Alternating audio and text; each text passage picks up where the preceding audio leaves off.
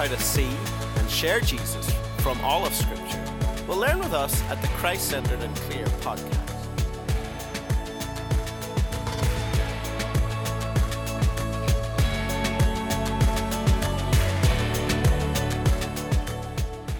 Welcome to the Christ Centered and Clear podcast. My name is Josh Wredberg, and I'm your host today. I'm here with Jon Akin, and we are coming to the conclusion of the book of Proverbs. So we ended last episode with Proverbs 30, and Jon prepared us with the cliffhanger. And so we're coming to the end, and we're excited for it. So, Jon, here we are, Proverbs 31, which is such an interesting chapter because it is one of the most memorable and beautiful in all of Scripture. And I think it's one that's been used to discourage more people, particularly mothers, than anything in the history of the church. So, like, let's dive right in. Uh, yeah. Just however you want to handle it. We're going to talk about how we see Christ, how this wraps everything together, how to handle this in a way that's both helpful and encouraging in the faith. So, so Proverbs 31. Uh, where do you want to start? Yeah, so so when my dad preaches this, which he's my dad's got all kinds of great uh, marriage and family and womanhood and manhood sermons. Uh, when he preaches this, his opening illustration is she's haunted people for 2000 years i guess maybe it's more like 4000 years that's right um she's haunted so so it's like so i'll tell you this story real quick when i um when my girls were younger i would uh, when I would drive them to school. So they were in elementary school. I would drive them to school and we'd listen to a chapter of the Bible a day. And we kind of were doing the Proverbs thing where it was like whatever day it was, we'd read because there's 31 chapters in Proverbs, 31 days in a lot of months. And so we would, the Billy Graham thing, Billy Graham would read chapter of Proverbs a day and five chapters of Psalms a day. And so I, so we were, we were on the way to school and I played Proverbs 31 for them. And my younger daughter, Emma Grace, when it got done goes, That sounds awful. and she said, She goes, Nope, that's not me. That's not my personality. I just. I was dying laughing. She's like like seven years old or whatever at the time. She knew she knew uh, herself. She knew. And so so one of the things I'll say here before we dive into what I think is actually happening in this passage Proverbs 31, when people when when guys would say in seminary or whatever, I want to marry a Proverbs 31 woman, my answer to them is you're an idiot. Because there is no single Proverbs 31 woman. Yeah.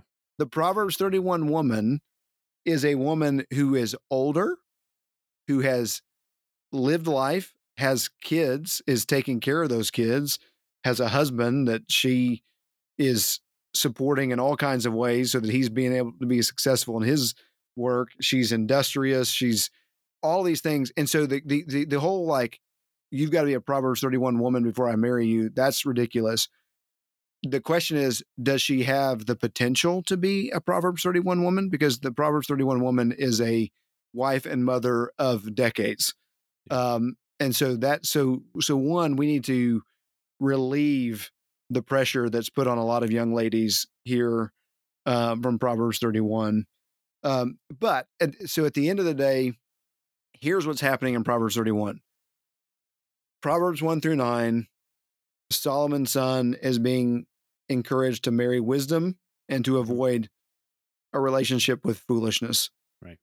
So the and two ladies, the, Lady yes. Wisdom, Lady Folly, both saying, Come to me.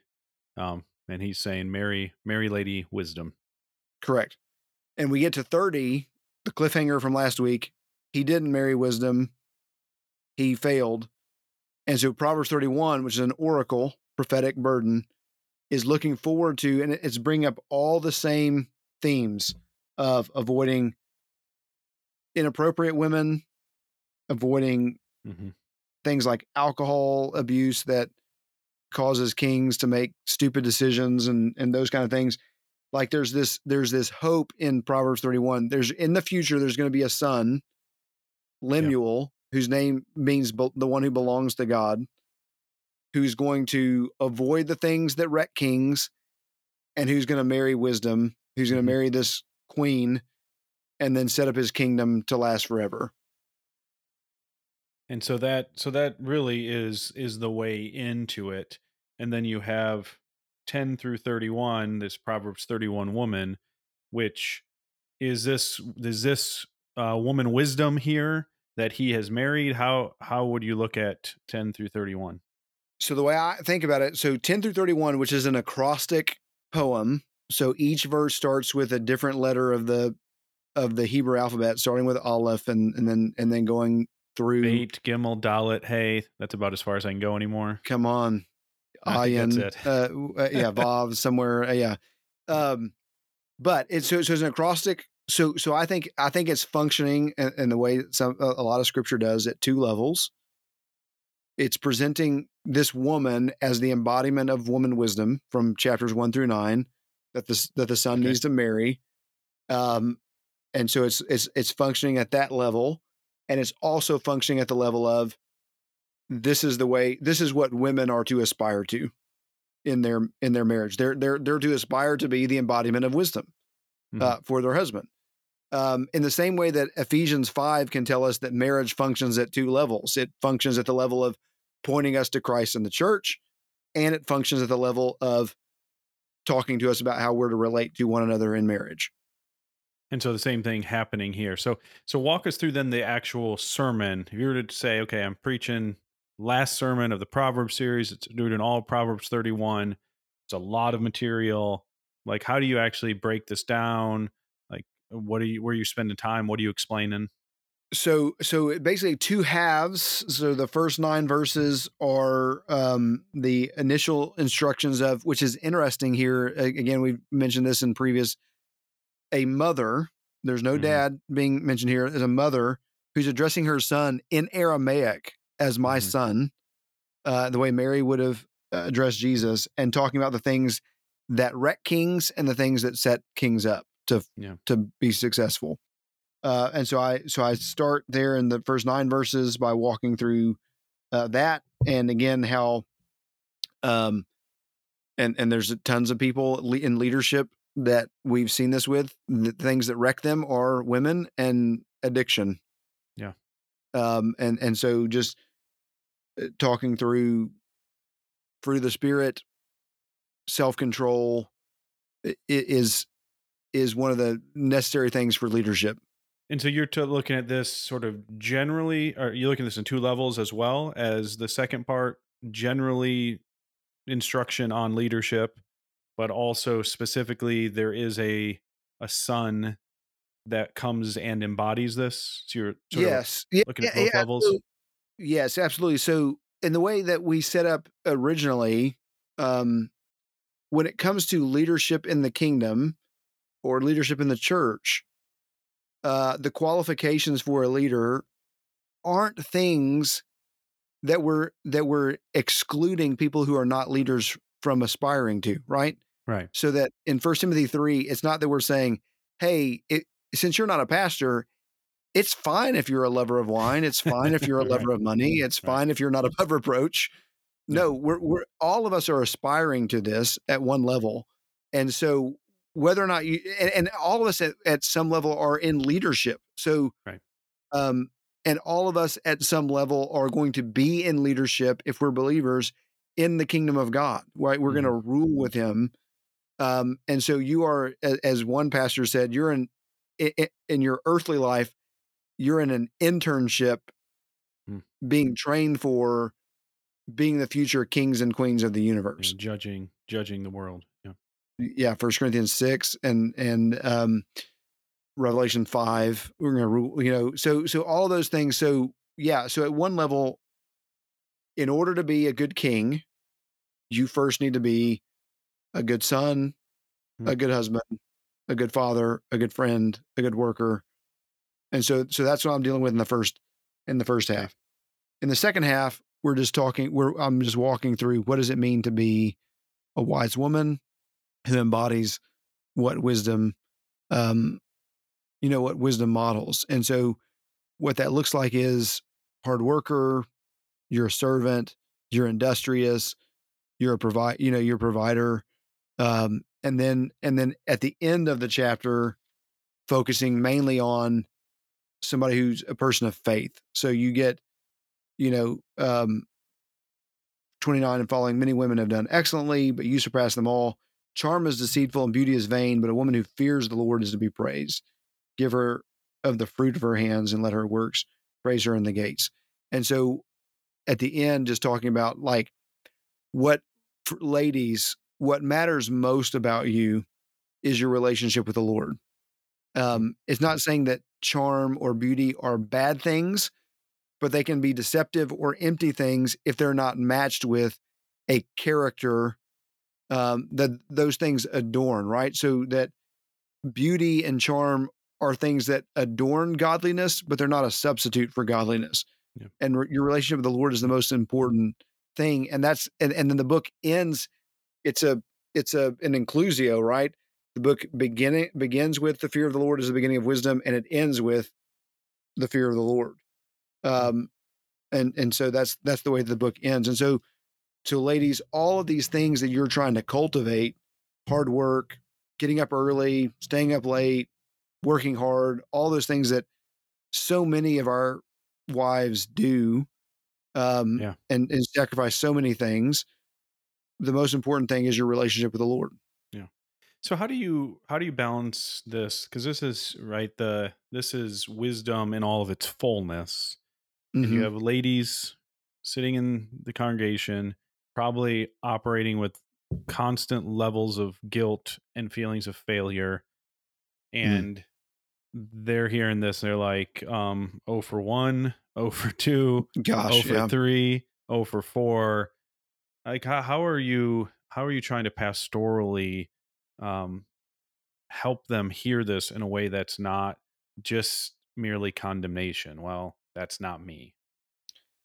That's a great question. So, so I, I deal with that at two levels in this in, in my sermon on this. So, at one level, I'm dealing w- with it at just, um, I'm picking out things that I know that that illustrate each of these verses that I know most of the ladies in the room are doing, mm-hmm. and and saying, "Hey, you're doing this, and you're doing this, and you're doing this, and this is good and godly." So you're commending and them throughout. I'm commending the yes, ways they're absolutely. doing it.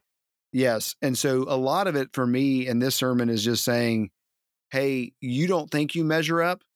But here are all the ways that you're doing the kinds of things that Proverbs 31 says. Yeah. And then on the flip side, it's just like I'm preaching the law and saying, where you fall short or you don't think you measure up, the the mercy of God in Christ is enough. Mm-hmm. Um, and the the good work that he began in you, he's going to be faithful to complete it. And so so this is an an aspiration, but if you're not if you're not hitting the ideal that you think you need to hit, then you don't it doesn't need to be crushing for you. There's grace and there's mercy for yeah. you. How do you also keep Jon in a passage like this from unintentionally pushing them towards uh, just simply more effort? Like, oh, okay, I just need to I need to get up earlier tomorrow. Okay, I need to I need to figure out how to um, make some I just got to make some figure out how to make some money for my family or I've just these are things that just I'm going I'm leaving here saying doing doing doing doing and not resting in what's been done. Um so how and how do you, how do you handle that? That it's not just an encouragement to self effort or self righteousness.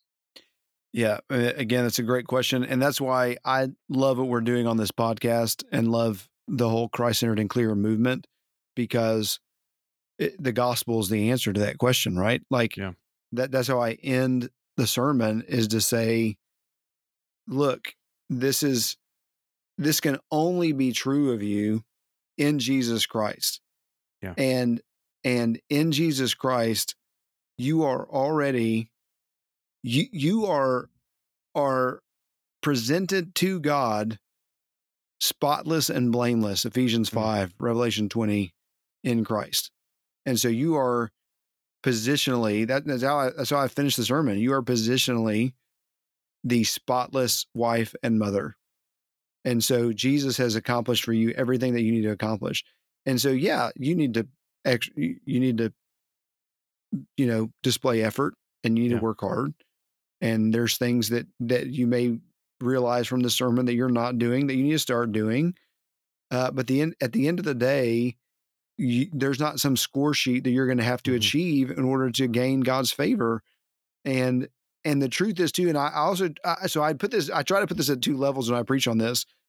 Is one God sees you as spotless and and blameless in His sight. You've been Yeah. washed with the water of the Word, and um, and two, um, your husband and your children actually see you as doing better than you think that you're doing. Yeah, Yeah. And you're so- the hardest and- on yourself. exactly. I mean, and and and the and and in the social media age, it's even worse. But I mean, ladies have so much pressure on them. Um, but at the end of the day, they're and the children aren't aren't always the greatest at uh, expressing gratitude. but but when you help them when you help them step back and think about things and and then and then I just know too like I I try to tell my wife um I wasn't great at that as a child or an adolescent or a teenager. But looking back I see like how grateful I am for who my parents are and were and who my mom and and all the, the sacrifices that she made for us and so your children, even if they don't see it right now, they're going to see it um, eventually. Yeah. So structurally, then, did you sort of look at this as instructions for a king, instructions for um, a wife and mother, a woman, and then did you wrap it all up by saying, "But let's look at let's look at how this points beyond it." And you did you sort of save lady like lady wisdom and uh the the the king the the future for the end Uh, is that how you ended it or did you start with that how did you handle it in the sermon Yeah, no, I ended with that. Yeah, I end ended the with that as yeah, as the as this is the good news for how this can become part of Mm-hmm. our you know our lives. And so this is the big story of what God's doing, and then here's how our lives fit into that big story. Yeah because it'd be such a hopeful and encouraging way to end. So jon as we wrap up this series on on the book of proverbs just give me a final encouragement to someone who's they've been thinking about proverbs but they've been nervous about how to do it in a christ-centered way. Like what would just be your sort of word of encouragement for the one the pastor the sunday school teacher the small group leaders teetering on the edge saying like maybe maybe i can do it and they just need you need they need a gentle nudge from you Yeah, so I, I would just say uh, preach Proverbs because it's it's incredibly practical and pragmatic, and there's lots of application. But all of that application and all of those pragmatics uh, find their fullest expression in uh, the gospel of Jesus Christ. And so, um, w- what I love about Proverbs is that it shows us that every every individual bit and detail of our lives is is to be about fearing the Lord and and believing in him and and surrendering to him in every aspect and Hmm. daily part of our lives and how Christ and the gospel um infuse motivate forgive sanctify encourage empower us to live that out Yeah, that's good. I, I was thinking of Colossians 2, th- verse 3 says, In him, in Christ, are hidden all the treasures of wisdom and knowledge. And so, in one sense, the way to explain that verse is to preach a sermon series through the book of Proverbs. And so, 100% to to just understand the wisdom of Christ means we have to understand this book. Well, thanks, Jon. Thanks for Amen. all the work you've done, the encouragement you've been. Um, thanks for joining us on the Christ Centered Clear podcast. We'll see you again next week.